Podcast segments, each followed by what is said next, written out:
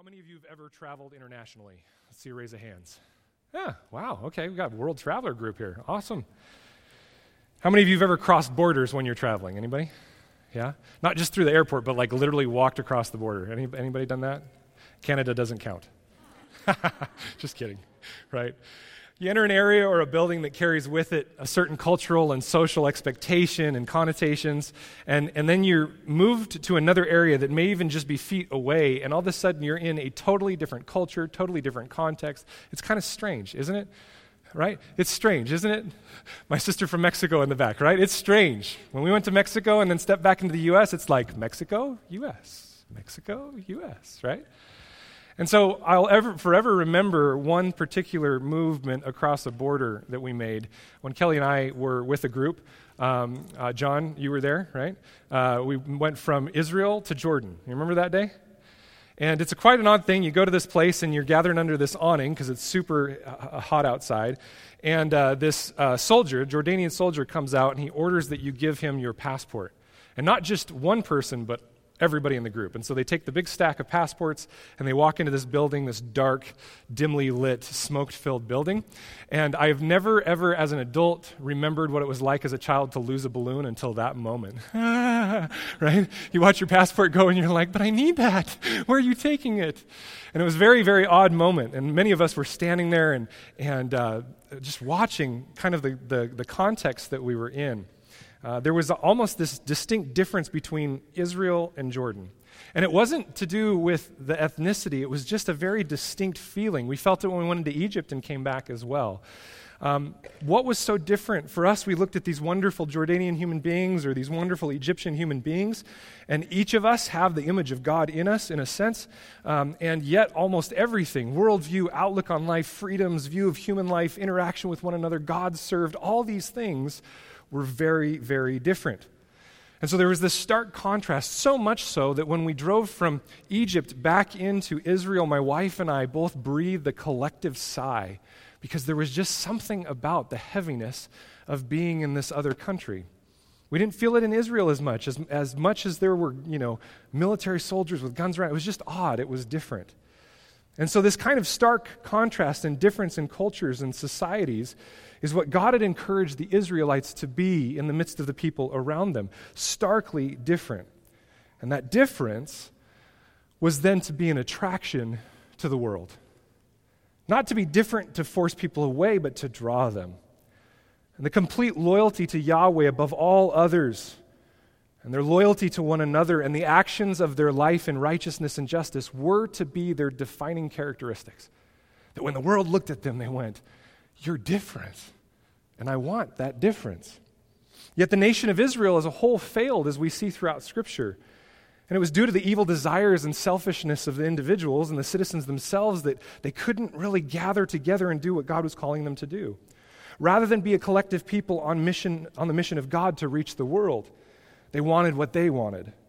And this was so pervasive throughout their history that at the point of Isaiah, they are surrounded by enemies as a discipline by their Father God to help them figure out that they are not doing what He's asked them to do. But in the midst of this rebellious nation that collectively is failing in the commandments of God, there was this small group, this small remnant of people that desired so much to follow Yahweh. And as we talked about last week, we talked about how they were a covenant community bound together in longing and hope for the Lord while living a life that reflects his heart of righteousness and justice. We talked about how the church is very similar. That definition works for both what Israel was supposed to be and what we are supposed to be. And so, in this one group of people, the Judahites, a people that collectively called themselves the people of God. Within that group, there was another smaller group of people that seemed worlds apart. Those that claimed the name of God's people and actually followed him, and those that claimed the name of God's people and didn't. And this was the situation that Isaiah is speaking to. And this is a very sobering truth for us. But we're not in Judah, you say. We're in Salem, Oregon. And we're the New Testament church. We're not the people of Israel. Yet, guys, this still has great meaning for us today as we look at what I'm calling today a tale of two cities wrath and redemption. A tale of two cities wrath, and redemption.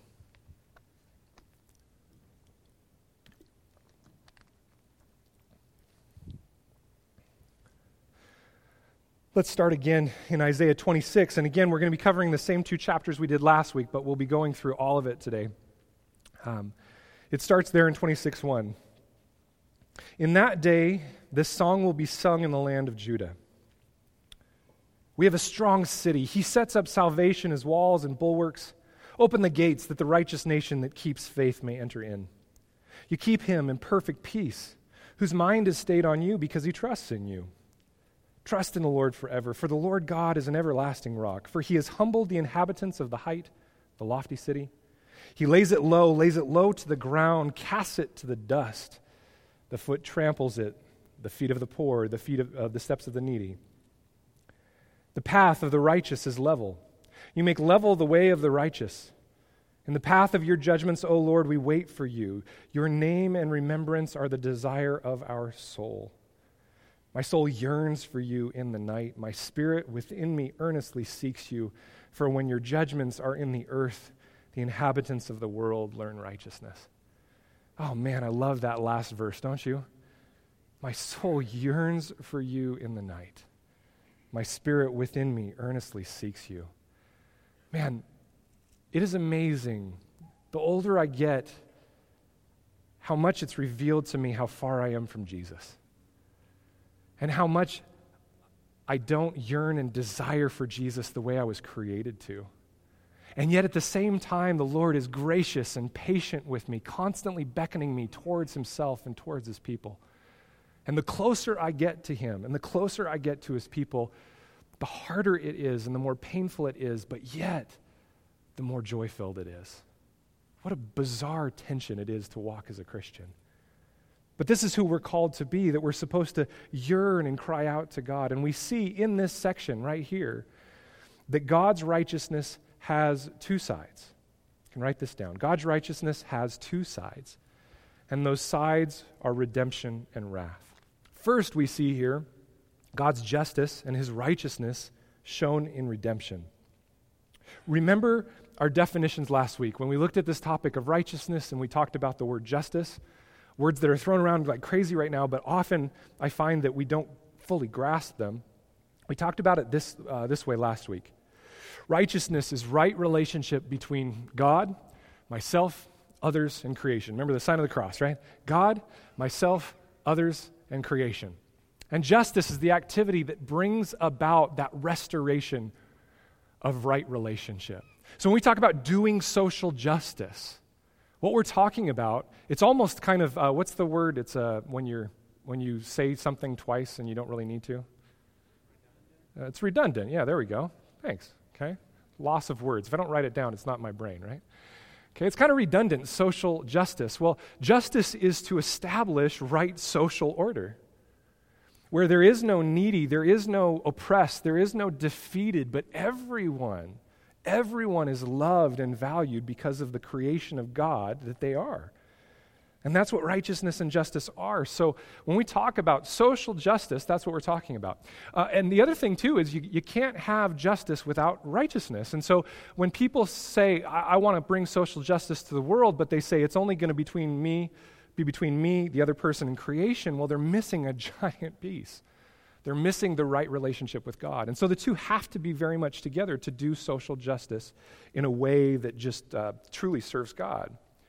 And so we see there in verse 1 in chapter 26 an act of salvation in God's righteousness. And it frames this city in a way that defends the people and protects them and cares for the poor and the needy there in verse 6. It's an amazing metaphor that he gives us. These people practice righteousness and justice. You can go back and listen to the teaching last week. Verses 7 through 9, they sit in the way of God's justice, his judgments, and the righteousness that he asks them to do. And when people see the activity of righteousness in action, first by God in his salvation act, and then through his people in response to that salvation, we bring justice to one another the poor, the fatherless, the widows, the sojourner. When people see this, they are drawn towards that source of justice. They think to themselves, nowhere else in the world is the fullness of this righteousness and justice in place but these people. And so when people see us as the New Testament church acting, not just saying, but acting and living in covenant relationships in a way that's not seen in the world around them, where we resolve conflict differently, we stick by one another through thick and thin. These people are drawn towards the source of that covenant bond because they don't see it in the world around them. They don't see it. So when they see it in us, church, when they see it in us, precious flock, they say that is the Lord of reconciliation. And it draws them. And this is the first part of God's righteousness the redemption. By God's amazing act of gracious salvation, He has given us His character. He has given us His heart. He has given us His Spirit, His Word. It's all a gift that we do not deserve. And we take that and we eat it up. And what we give out is an understanding, an actual image to the world of who God is because of the way of righteousness. Now, this is one piece of God's righteousness, but there has to be the other side, and the other side is wrath. Let's go back and look at Isaiah 26 9 again. And we're going to see something interesting here. My soul yearns for you in the night. My spirit within me earnestly seeks you. For when your judgments are in the earth, the inhabitants of the world learn righteousness. Now, we talked about last week how that was talking about, uh, we uh, used the word judgments and looked at it, how it has at its core justice. And so, this is the proactive action of God's righteous people. But also, in its plain meaning, this is also the judgments of God's wrath on the earth, and by his judgments, the inhabitants of the world learn righteousness. And so, this makes sense if we continue on. Look at verse 10. If favor is shown to the wicked, he does not learn righteousness. In the land of uprightness, he deals corruptly and does not see the majesty of the Lord. O Lord, your hand is lifted up, but they do not see it. Let them see your zeal for your people and be ashamed. Let the fire for your adversaries consume them. Now, dads, you're going to know what I'm talking about if your children are in right relationship, they're acting in righteousness, so to speak, they're walking with the Lord, with one another well, with you and, and mom, uh, with uh, their environment correctly, and you hop up and you run over to them, what are the kids going to most likely do? Well, in my house, the kids kind of get ready to play, like, right? It's kind of like when dogs get ready, right? You know, let's play, right? Kind of stick the butt up in the air, yeah, let's go, right? Kids and big men were the same way, right? Yeah, let's go, okay? And so it's kind of like this hey, I'm here to play. Now, if you know and you see from a distance that your kids are in sin and they're not acting rightly, and you get up quickly out of your chair and you come towards them, dads, what usually happens? We weren't doing anything, right? There's an innate reaction in them that helps them to go, wait a minute, that's not righteousness. We need to step back from that, okay? And it, it comes with both love and discipline. There has to be both. Isaiah is basically saying, how can a person know that they are wrong if they just keep receiving favor? Now, as a parent, this makes total sense because without loving discipline, including saying no often to your children, a child will grow up thinking they only need to conform to their own authority. And part of disciplining a child is to help them understand that there is an authority outside of themselves that determines righteousness and wickedness, and they need to conform to that. Without loving judgments and discipline and the walking out of consequences, we don't learn righteousness. We are stiff necked people. And we don't walk in sanctification. This is partly why God requires us as his people to carry out discipline within the home and the church, the two institutions that reflect his image to the world. Proverbs says really clearly it's the father that hates his child that doesn't discipline them. Hebrews 12:6 says this, for the Lord disciplines the one he loves and chastises every son whom he receives. Church, we've bought into the world's idea that lack of discipline is loving. No, guys, that is just not true. It's not true. Martin Luther wrote about seven marks of the true church in the midst of the Reformation when he was trying to reform a church that had gone just crazy wild away from the Word. And among many other things, such as preaching the word and communion and salvation by grace, The fourth char- characteristic of the true church, he said it is a true church that does this. God's people or holy Christians are recognized by the office of the keys exercised publicly. Now, if you don't know what that is, go read Matthew 16. Peter was given the keys of the kingdom to exercise authority in the church, and it's passed on by apostolic authority to the elders of the church. He says that is, as Christ decrees in Matthew 18, if a Christian sins, he should be reproved. And if he does not mend his ways, he should be bound in his sin and cast out. And if he does mend his ways, he should be absolved.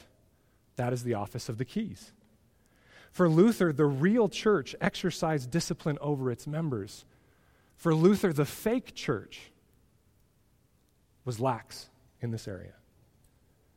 Look at what Jeremiah says in Jeremiah 6, talking about the unhealthy shepherds of the false people of Israel. He says to them, They have healed the wound of my people lightly, saying, Peace, peace, when there is no peace. Guys, I watch this happen all the time with really loving, well meaning Christians, and I want you to hear my heart in this. This is not a rebuke, this is a caution. When you have a brother or sister come up to you and go, You know, I'm really, really feeling convicted because there's just no fruit in my life. And you step in and you go, Oh, it's okay. What have you just done to them? You have defeated the sanctification of fruit in their life. You have literally set yourself up against the Holy Spirit of God that is moving in them to produce repentance and conviction. And this is the quick reaction of most evangelical Christians. But well, ah, it's okay, it's okay, it's fine. We've all we're all sinners. That, that, that. Guys, no, let the conviction sit. Let it sit and do its work. We're all about the Holy Spirit at this church, whether you know it or not. And part of what the Holy Spirit does, a great deal of it, is bring encouragement. And the flip side of that coin is it brings conviction. And if you don't let that sit, you're fighting against the Holy Spirit. So, how do we know, Hans? How do we know when to encourage somebody? Guys, the word's very clear. Godly conviction produces sorrow, which leads to repentance. Worldly conviction produces condemnation. And so, if a person comes up to you and says, Jesus no longer loves me, I can't be part of this church anymore because I'm a sinner, that is straight out of the pit of hell, and you need to stop it. But if they come up to you and they go, you know, I'm really wrestling with some of Hans's teachings lately. I just, man, he's, he's laying a lot of stuff on us lately, and I just, you know, I don't have time in my schedule to do all these things, or, you know, it's just not that big of a priority to me. Then you need to let the conviction that comes from the Word of God and the Holy Spirit sit in their life. Otherwise, you're fighting against the Spirit. There has to be the flip sides of the coin. And Jeremiah continues here. He says, the, the leaders, these false leaders, come and say, Peace, peace, when there is actually no peace. He says, Were they ashamed when they committed abomination? No, they were not at all ashamed. They did not know how to blush. Therefore, they shall fall among those who fall. At the time that I punish them, they shall be overthrown, says the Lord. Guys, when I say in here a Christian does not commit sexual immorality, and those of you that are committing sexual immorality are sitting there not even blushing, you're in a bad spot. Repent. It's not good for you. And I'm not going to tell you peace, peace, because you're in danger of hell. Repent. That's what a loving shepherd and a loving father does. And I know it's unpopular, but it's the truth.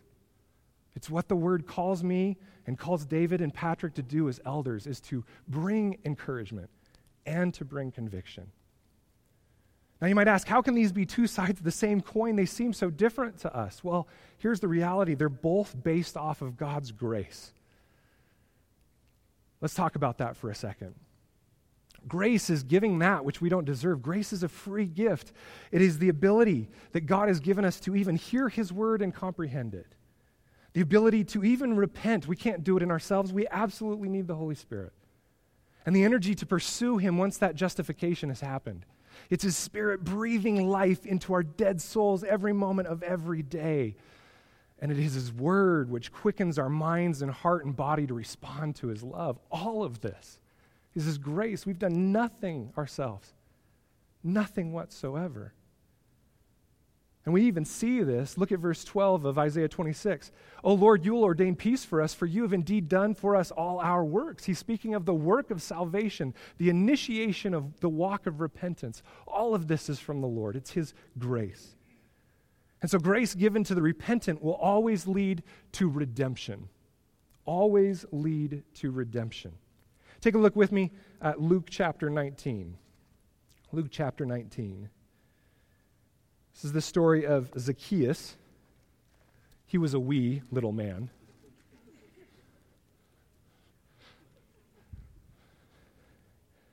I always have this weird image in my head. This is the uh, deep thoughts that go through Hans Rasmussen's head.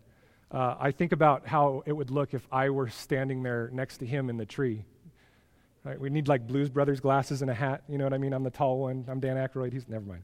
Anyway, all right. See, this is why if I stick to my notes, I'm okay. Once I start going off, I'm in trouble. All right, Luke 19, take a look at verse 1. He entered Jericho, Jesus was, and he was passing through, and behold, there was a man named Zacchaeus. He was a chief tax collector and was rich. And he was seeking to see who Jesus was, but on account of the crowd, he could not because he was wee, small in stature. So he ran on ahead and climbed up into a sycamore tree to see him, for he was about to pass that way. And when Jesus came to the place, he looked up and said to him, Zacchaeus, hurry and come down, for I must stay at your house today. So he hurried up and came down and received him joyfully. And when they saw it, okay, the, the rest of the crowd, the, uh, probably the Pharisees, uh, a number of religious Jews, they all grumbled. He has gone in to be the guest of a man who is a sinner. And Zacchaeus stood and said to the Lord, Behold, Lord, the half of my goods I give to the poor. And if I have defrauded anyone of anything, I restore it fourfold. Somebody tell me what that is. It's two words righteousness and justice. He's living out righteousness and justice. Everybody else is standing to the side going, He's a sinner. And he's like, I want to know you, Lord. Okay, that's a pretty good sign that you're a believer. I'll do anything to see you. You call me, I'll come. And when you ask me, I'll respond and tell you the life I'm living, which is righteousness and justice. And Jesus said to him, Today salvation has come to this house, since he also is a son of Abraham. For the Son of Man came to seek and to save the lost. You see what happens here? Grace is given a gift to this man. He doesn't deserve the grace and the love of Jesus Christ, but Jesus literally comes and lays on his couch. That is awesome. That's grace that Jesus would grace his home. Zacchaeus realized he was lost and was so thankful for God's grace that he responded by practicing more righteousness and justice than those around him. And this is what happens when grace comes to the repentant there's redemption. When grace is given to the unrepentant, though, primarily through his word and through the preaching of his word, it will unfortunately lead to the hardness of heart and eventually division. You ever notice this with your kids' parents? You're sitting there and, okay, time for you to clean up, or time for you to go brush your teeth, or whatever it is, and they, they keep dawdling. And then you say, hey, warned you once, let's go, obey right away, or whatever it is you say. And then they kind of dawdle a little bit more. What do you know that you're in for by that time? First time, second time, now third time. What do you know you're in for? You're in for a fight. They're about to wrestle with you, so to speak. They're about to stand firm in their position because you've now given them, hey, let's go, hey, let's go, hey, let's go. And then eventually it has to be met. It has to be met with correction because once, twice, the Bible says three times, you've gone too far. Remember Pharaoh? He was given the option to let his people to let the Lord's people go 10 times and submit it to the Lord, but each time the Bible says he hardened his heart. And what did God do? It says that God hardened his heart because he had already started to harden his heart. Well, how does that work? By the preaching of Moses, by the giving of God's word, which is grace to the repentant, it's also seen as wrath to the unrepentant. When confronted with the light, what do you do? This is what uh, Jesus says in John. Turn to John 3. John 3, verse 17, just a little bit to the right from where you're at. John 3, 17. Look at this, guys. One of my favorite verses in the Bible. For God did not send his Son into the world to condemn the world, but in order that the world might be saved through him. The Bible is clear, guys. God does not condemn anyone to hell. Notice the next part, though. Whoever believes in him is not condemned, but whoever does not believe is condemned already. Here's what this means, guys. All of mankind was headed on the, to mention a secular song that most of you hopefully have never heard, Highway to Hell, okay? All of mankind, Highway to Hell. And man, they were driving, it was like the Autobahn. We were driving 90 miles an hour as fast as we can. Who cares about the consequences? Jesus is the off ramp. We were already condemned. It wasn't like Jesus showed up or God showed up and was like, okay, now, now you're condemned. No, we were literally like, born, let's do condemnation. Let's do this thing, right? And Jesus came as the off ramp from condemnation. And so not choosing that off ramp means you stay on what? The highway to hell. You stay in condemnation. He says, But whoever does not believe is condemned already because he has not believed in the name of the only Son of God. And this is the judgment. The light has come into the world, and people love the darkness rather than light because their works were evil. For everyone who does wicked things hates the light and does not come to the light, lest his works should be exposed. Guys, what is the number one sign from the Garden of Eden? That someone is not being honest with their lifestyle? Is it that they come more into fellowship or back away from it? they back away from it. They want to hide. Guys, this is why the megachurch model is so popular in the United States. You can go with everybody else, wave your hands, pr- praise the Lord, and then go home and open up your computer and do unspeakable things. Be terrible to your spouse. Live a life of embezzlement. Live in darkness is because, man, you did your duty, you showed up, but you can hide. That's not God. When confronted with light, you either pull more into the darkness or step into the light. And if you pull into the darkness, that will eventually lead to destruction. And so we can see this. This is the next big point you can write down. God's grace will lead to one of two outcomes redemption or wrath. Grace affects us one of two ways. It either draws us towards redemption or hardens us towards it so that we start walking towards wrath. And this is all happening, guys, remember this, within the one people of God, Judah. This wasn't any other nation. This was the people of God. God's salvation was at work, and that salvation was creating a people, a city that were redeemed, and it was also creating a people and a city that were given to wrath. Let's turn to Isaiah 26 11. Okay, so we see these two cities. Let's look at verse 11. It says, O Lord, your hand is lifted up, but they do not see it. This is back in Isaiah 26, if I lost you. Isaiah 26, 11. O Lord, your hand is lifted up, but they do not see it. Let them see your zeal for your people and be ashamed. Let the fire of your, for your adversaries consume them. O Lord, you will ordain peace for us. For you have indeed done for us all our works. O Lord our God, other lords besides you have ruled over us, but your name alone we bring to remembrance. They are dead, they will not live. They are shades, they will rot not arise. To that end, you have visited them with destruction and wiped out all remembrance of them. But you have increased the nation, O Lord. You have increased the nation. You are glorified. You have enlarged all the borders of the land. When we look at this, we see the hand lifted up. This is a way of saying in metaphor that God is at work. It's not hand lifted up to smack them, it's not hand lifted up to give them a handout. It's just saying that God is at work. But Isaiah says the wicked do not see it, they're blind to what God is doing. What is he doing? Well, he's saving his people from the destruction around them because he's zealous for them.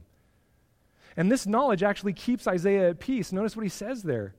Regardless of the fact that enemies are surrounding them and they have been in a form of oppression under these leaders of their enemies, these kings of the world, they will die, those kings, and no longer have power over God's true people. God's people can stand in firmness and faith, knowing that all the darkness around them will fade and they will stand firm because Jesus stands firm. Now look at verse 15 and focus on it. What has God's salvation accomplished? Well, He has increased the nation and enlarged its boundaries. What does this mean? It means that the salvation of God is not constrained by ethnicity any longer, but through the cross of Christ, God has offered His salvation to all people. This is the enlarging of the tent stakes to build the people that are within the kingdom of God. And this work is a salvation that is the free gift of God. It culminated on the cross when the Father sent his Son to die for us, to pay for our sins.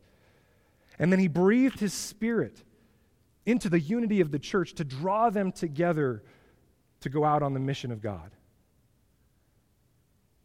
He's called us freely by his gift into his family. He's called us freely by his gift into his kingdom.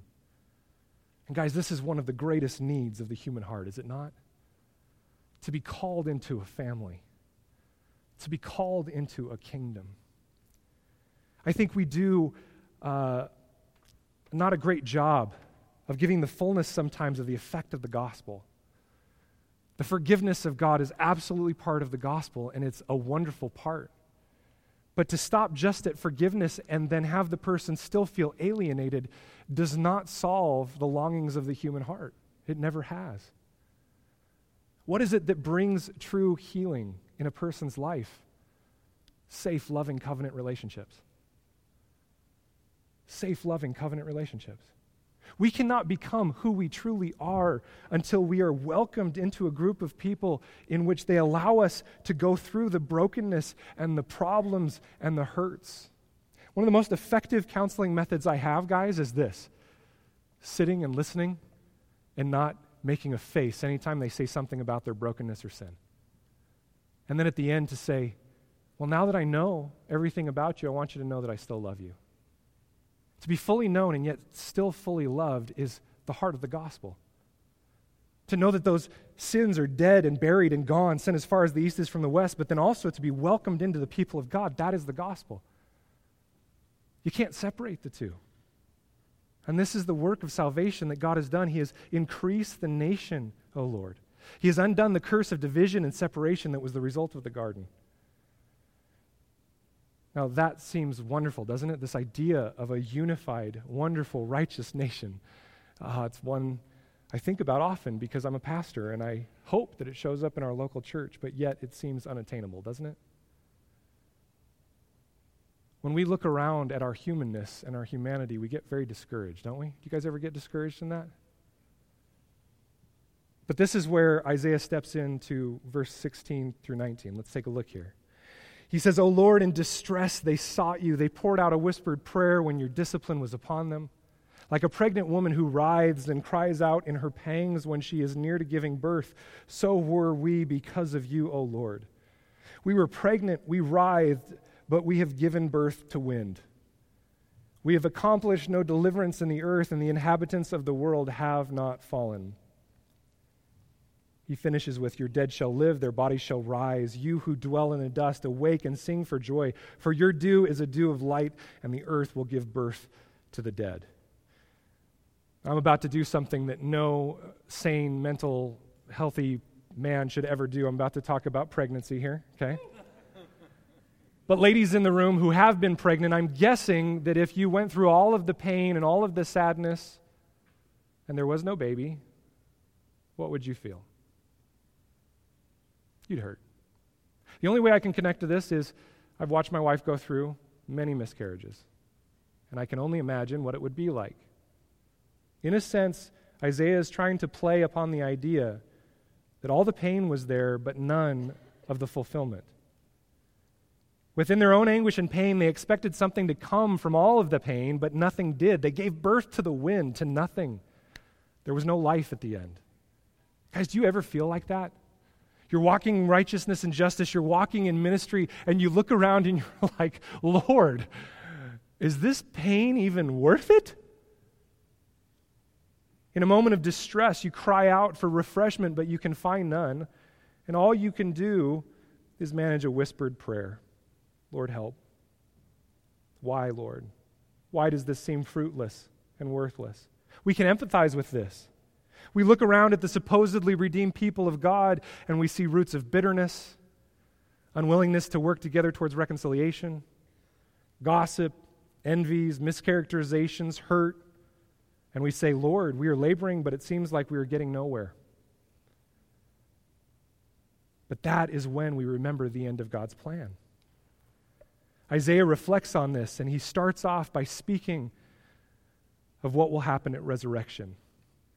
He says, Your dead shall live, their bodies shall rise. You who dwell in the dust, awake and sing for joy, for your dew is a dew of light, and the earth will give birth to the dead. Notice that he very clearly says, when we try and do it, there is nothing, there is no birth. But when you do it, you give birth to the dead. We can't even manufacture something. God takes death and turns it to life. That's how amazing He is. And here, what He's talking about is He's speaking about the end results of His plan. And He outlines four things. You can take a look at those and write them down. The first one here that we've just talked about is the resurrection of God's people. Even though we feel swallowed up by death around us, we must realize that God will redeem His people and He will resurrect them. Even though the people of God could not give birth themselves and saw an absence of redemption in their temporary situation, God has been working salvation the whole time. And He would bring about resurrection. God, I might die, we cry out, if this keeps up. And He says, That's okay. I resurrect. I don't know if I can keep doing this, Lord, we say. And He says, That's okay. Fall flat on your face, and I'll stand you up.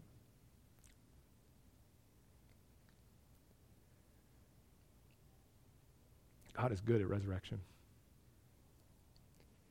Secondly, we see protection of God's people from wrath.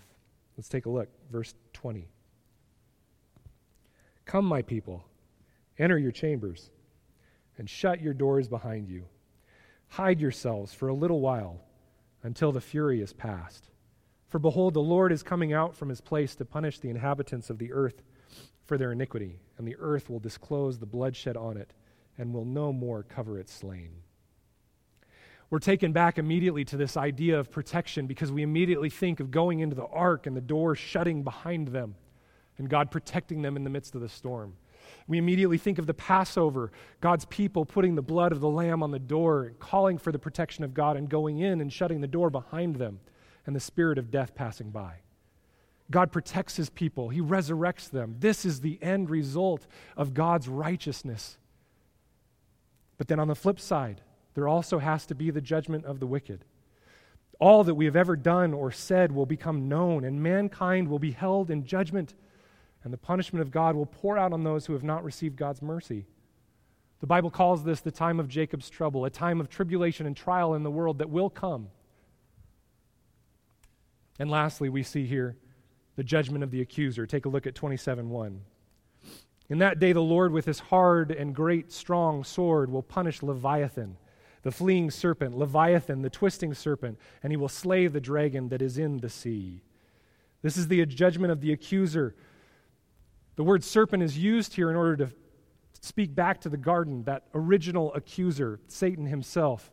Hasatan in the Hebrew, it means the accuser or the adversary. And so this one will finally be dealt with. All of his lies that he has spread throughout the world, all of the lies he's embedded in mankind will finally be done with. Does anybody else look forward to that day? And how does he do it? He does it with a great and strong sword. We don't have time today, but you can read on your own Revelation 19:11 through chapter 21 and you're going to see tons of connection and symbolism to what Isaiah is saying here. Revelation pictures Jesus riding on a white horse, his robe dipped in blood. On his leg is tattooed the name King of Kings and Lord of Lords, and he comes with the authority of a sword, his very word that slays his enemies. And primarily, the adversary. We look at this and we see that God will right the wrongs, God will bring justice, God will protect his people, God will resurrect those that are his. And this brings us great peace and at the same time a tension of sadness because he must do both. Third, this is what we see God's grace will lead to two types of people the fruitful or the barren. We talked a great deal about this last Sunday, and so I'm not going to spend a ton of time talking about the fruitfulness because we did cover that last time. But let's take a look at a couple of things here. I'm going to jump around in 27 a bit, and you'll see that God will, God's grace will lead to two types of people. Now, why did I switch to God's grace here? Because as I talked about, His grace will either draw you towards Him in fruitfulness, or it will start to harden you and press you away from Him and away from the fruitfulness of walking with Him. Okay? Let's take a look at Isaiah 27, verse 2. In that day, a pleasant vineyard, sing of it. I, the Lord, am its keeper. Every moment I water it, lest anyone punish it. I keep it night and day, I have no wrath. Would that I had thorns and briers to battle. I would march against them. I would burn them up together. Or let them lay hold of my protection. Let them make peace with me. Let them make peace with me. See those same themes of what we've been reading in 26. In days to come, Jacob shall take root, Israel shall blossom and put forth shoots, and fill the whole world with fruit. Isaiah sings another song here about the fruit that will come in that day. He states that God's people, God's city will be ripe with fruit. All that hinders God's people from bearing fruit will be removed. The rocky soil will be gone. The tares that spoil the roots of the true wheat will be removed, and the people of God will be fruitful. And then he contrasts that. Very interestingly, let's take a look at verse 10 with a different type of city that is unfruitful. It's barren. And this is speaking of mankind's fortified city, uh, the people of Judah trying to act in their own protection. He says in 27:10, "For the fortified city is solitary, a habitation deserted and forsaken, like the wilderness. There the calf grazes, there it lies down and strips its branches. When its boughs are dry, they are broken. Women come and make a fire of them." For this is a people without discernment. Therefore, he who made them will have no compassion on them. He who formed them will show them no favor. We have, in contrast to the fruitful city, a barren city where the boughs of the plants are actually fruitless and stripped bare, and their only use is for firewood. And this is very similar language that Jesus himself used. Take a look at John 15 here up on the screen. He said, I am the vine, you are the branches. Whoever abides in me and I in him, he it is that bears much fruit, for apart from me you can do nothing. If anyone does not abide in me, he is thrown away like a branch and withers, and the branches are gathered, thrown into the fire, and burned. It's the exact same language. Fruitfulness is what shows us that we are actually in Christ. It's not what earns us being in Christ, it's what shows us. How do we get to one or the other? It's purely by the gracious work of God. Let's take a look at that middle section of 27, verses 7 through 9. Has he struck them, meaning his people, as he struck those who struck them? Or have they been slain as their slayers were slain? Measure by measure, by exile, you contended with them. He removed them with his fierce breath in the day of the east wind. What's he talking about there? He's talking about the discipline that's coming towards Judah, the exile that will get them to either repent or harden their hearts more towards God. He's talking about the discipline of God.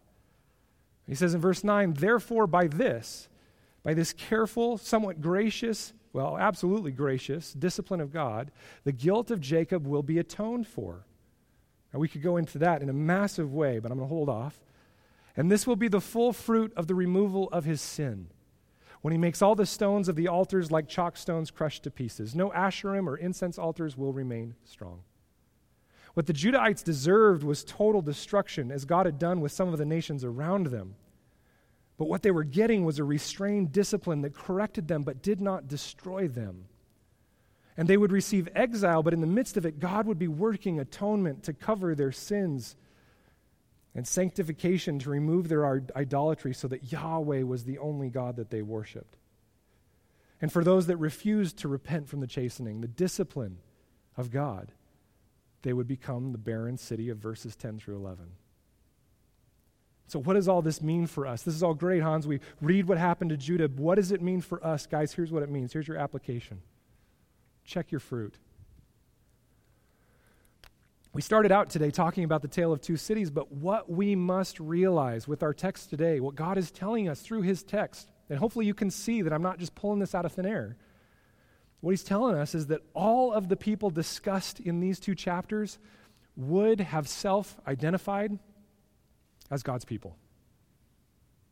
All of them, both cities. Are you from Judah? Yep.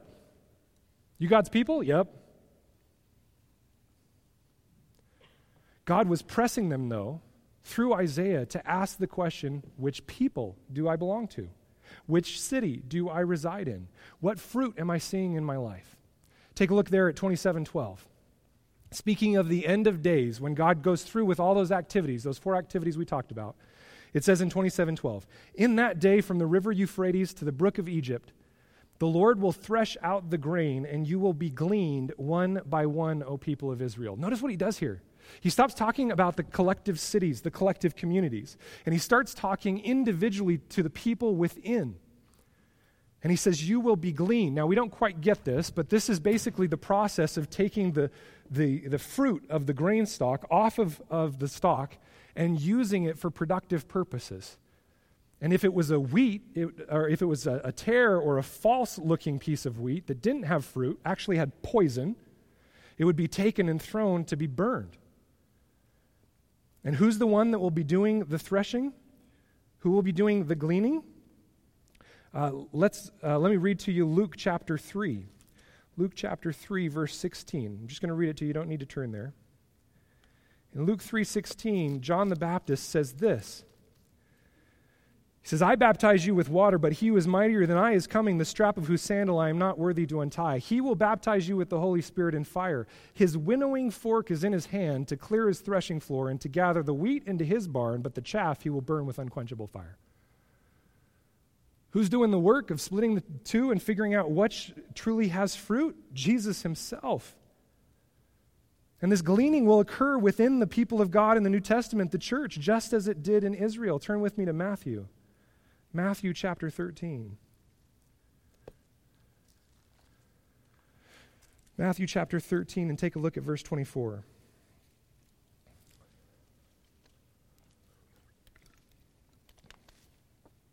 Jesus put another parable before them, saying, The kingdom of heaven may be compared to a man who sowed good seed in his field. But while his men were sleeping, that's the leaders of God's church, his enemy came and sowed weeds among the wheat and went away. And so when the plants came up and bore grain, then the weeds appeared also. And the servants of the master of the house came and said to him, Master, did you not sow good seed in your field? How then does it have weeds? And he said to them, An enemy has done this. So the servants said to him, Then do you want us to go and gather them? Look at what Jesus says. No, lest in gathering the weeds you root up the wheat along with them. Let both grow together until the harvest. And at harvest time I will tell the reapers, Gather the weeds first and bind them in bundles to be burned, but gather the wheat into my barn. The gleaning will occur in the church. Guys, it is absolutely wrong of me to stand here on a Sunday and say every single one of you in here is absolutely assured of salvation. I would make you feel really good, and I'd send you out being able to do anything you want. Because, hey, Hans assured me he's, uh, we don't have a priest, but he's kind of close. What it is my faithful duty to do is say to you, I have no idea. I can judge your fruit, and actually, that's one of the jobs of the elders. 1 Corinthians 5 says it is our job to judge the fruit of the people in our body and to help them get sanctified. But honestly, I have no idea. So, whose job is it to check and see if your life is fruitful? It's not mine, it's not Patrick, it's not David, it's not the deacons. Who is it? It's your own. It's your job to check your fruit regularly, often, ongoing, until the Lord comes back. Because his criteria will be based on the fruit of our lives in following Christ. How will he glean? It's based on the fruit. It's not how we earn grace, it's how we work out grace. Take a look with me at Luke 19. Luke 19.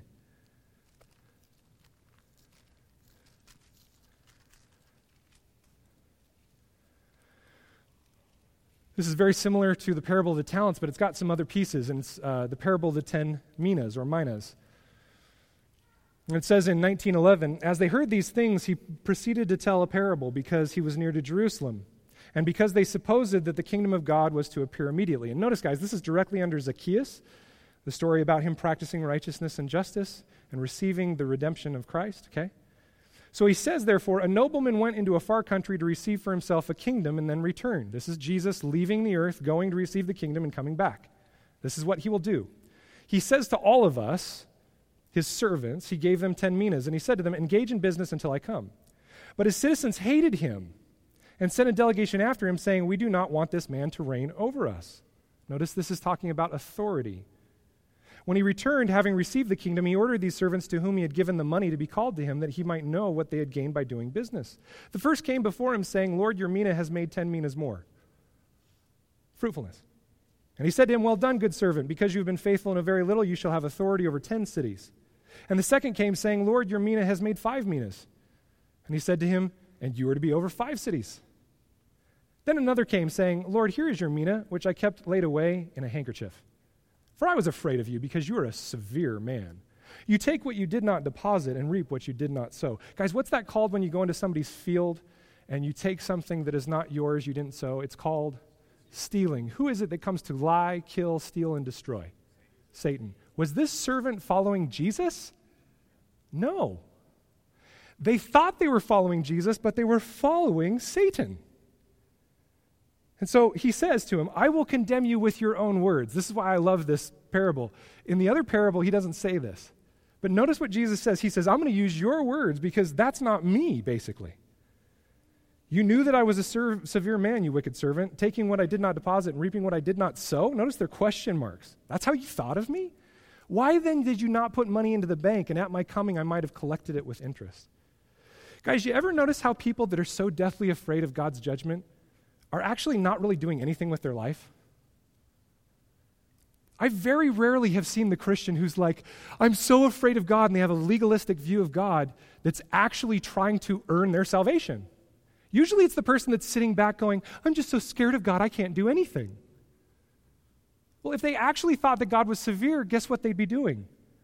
They would be spending 24 7, 365 serving the poor, helping the needy, help the homeless. That's never what I see. It's them sitting at home going, I'm so worried God's going to judge me. You should be. You should be. He says, Why then did you not put the money in the bank at least, and at my coming I might have collected with interest? And he said to those who stood by, Take the mina from him, give it to the one who has the ten minas. And they said to him, Lord, he has ten minas. And he says, I tell you that everyone who has, more will be given, but from the one who has not, even what he has will be taken away. Guys, what is the mina? It is your talents, it is your gifts, it is your time, your talents, your treasure. Is it multiplying the kingdom of God? It's also the gospel that's been given to you. Is it multiplying the gospel? But how many Christians go, Thanks, Pastor, I'm saved. Thanks for telling me again this Sunday put it in my hanky, put it in my pocket, go about my business. What will Christ say by his own words to that person?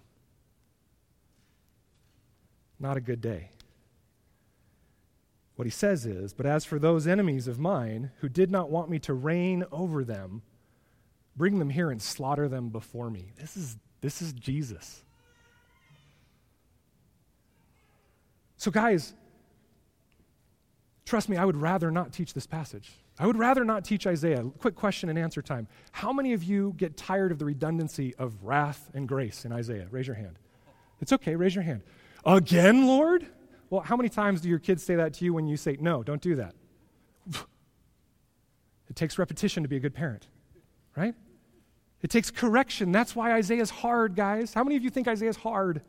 And you walk out of here sometimes going, oh my goodness, that was so weighty. Ugh. Hans is just a meanie. Go ahead, raise your hand. Raise your hand, it's okay. Hans, you're being so mean today. But the reality is, guys, is that this is what the word does to us. And so today I want to ask you, and this is where I'm finishing up here. What's your fruit? Put your pens down and listen to the questions I have for you, and I want you to ask yourself these questions. Have you received the graciousness of God's gospel in Jesus Christ? Have you received his deliverance from what you were to begin the journey of what he has called you to be? Are you changing because of the gospel, or do you find yourself as the exact same person you were? What fruit are you finding in your life because you've accepted the gracious gospel of Jesus? Married people, how is your marriage? Does it reflect the intimacy of Christ and the church? That's fruit. Single people, how is your purity? Married people, that goes for you too, but single people, how is your purity? Does it reflect your love and devotion to Jesus? How are your finances? Do they, re- they, reflect the fact that Jesus is king, building his kingdom through you in your life? Or do they reflect that you are building your kingdom and have said, I will not have this man reign over me?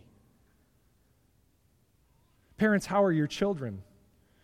Are they walking in the commandments of Christ because you have faithfully modeled for them a lifestyle of daily worship and sacrifice? Or are you pointing the finger at everyone else as to why they're misbehaving? How are your relationships in this church? Are you taking responsibility for the relationships, following the command of Jesus that when someone sins against you, you go to them? Or is there a root of bitterness growing up where you have your finger pointed outward at everyone else? How do you spend your time? Does Jesus get 15 minutes and then you spend 25 minutes trying to at least figure out what you're going to watch on Netflix and then two hours watching it? Does it reflect the fact that Jesus is king in your life? How's your fruit?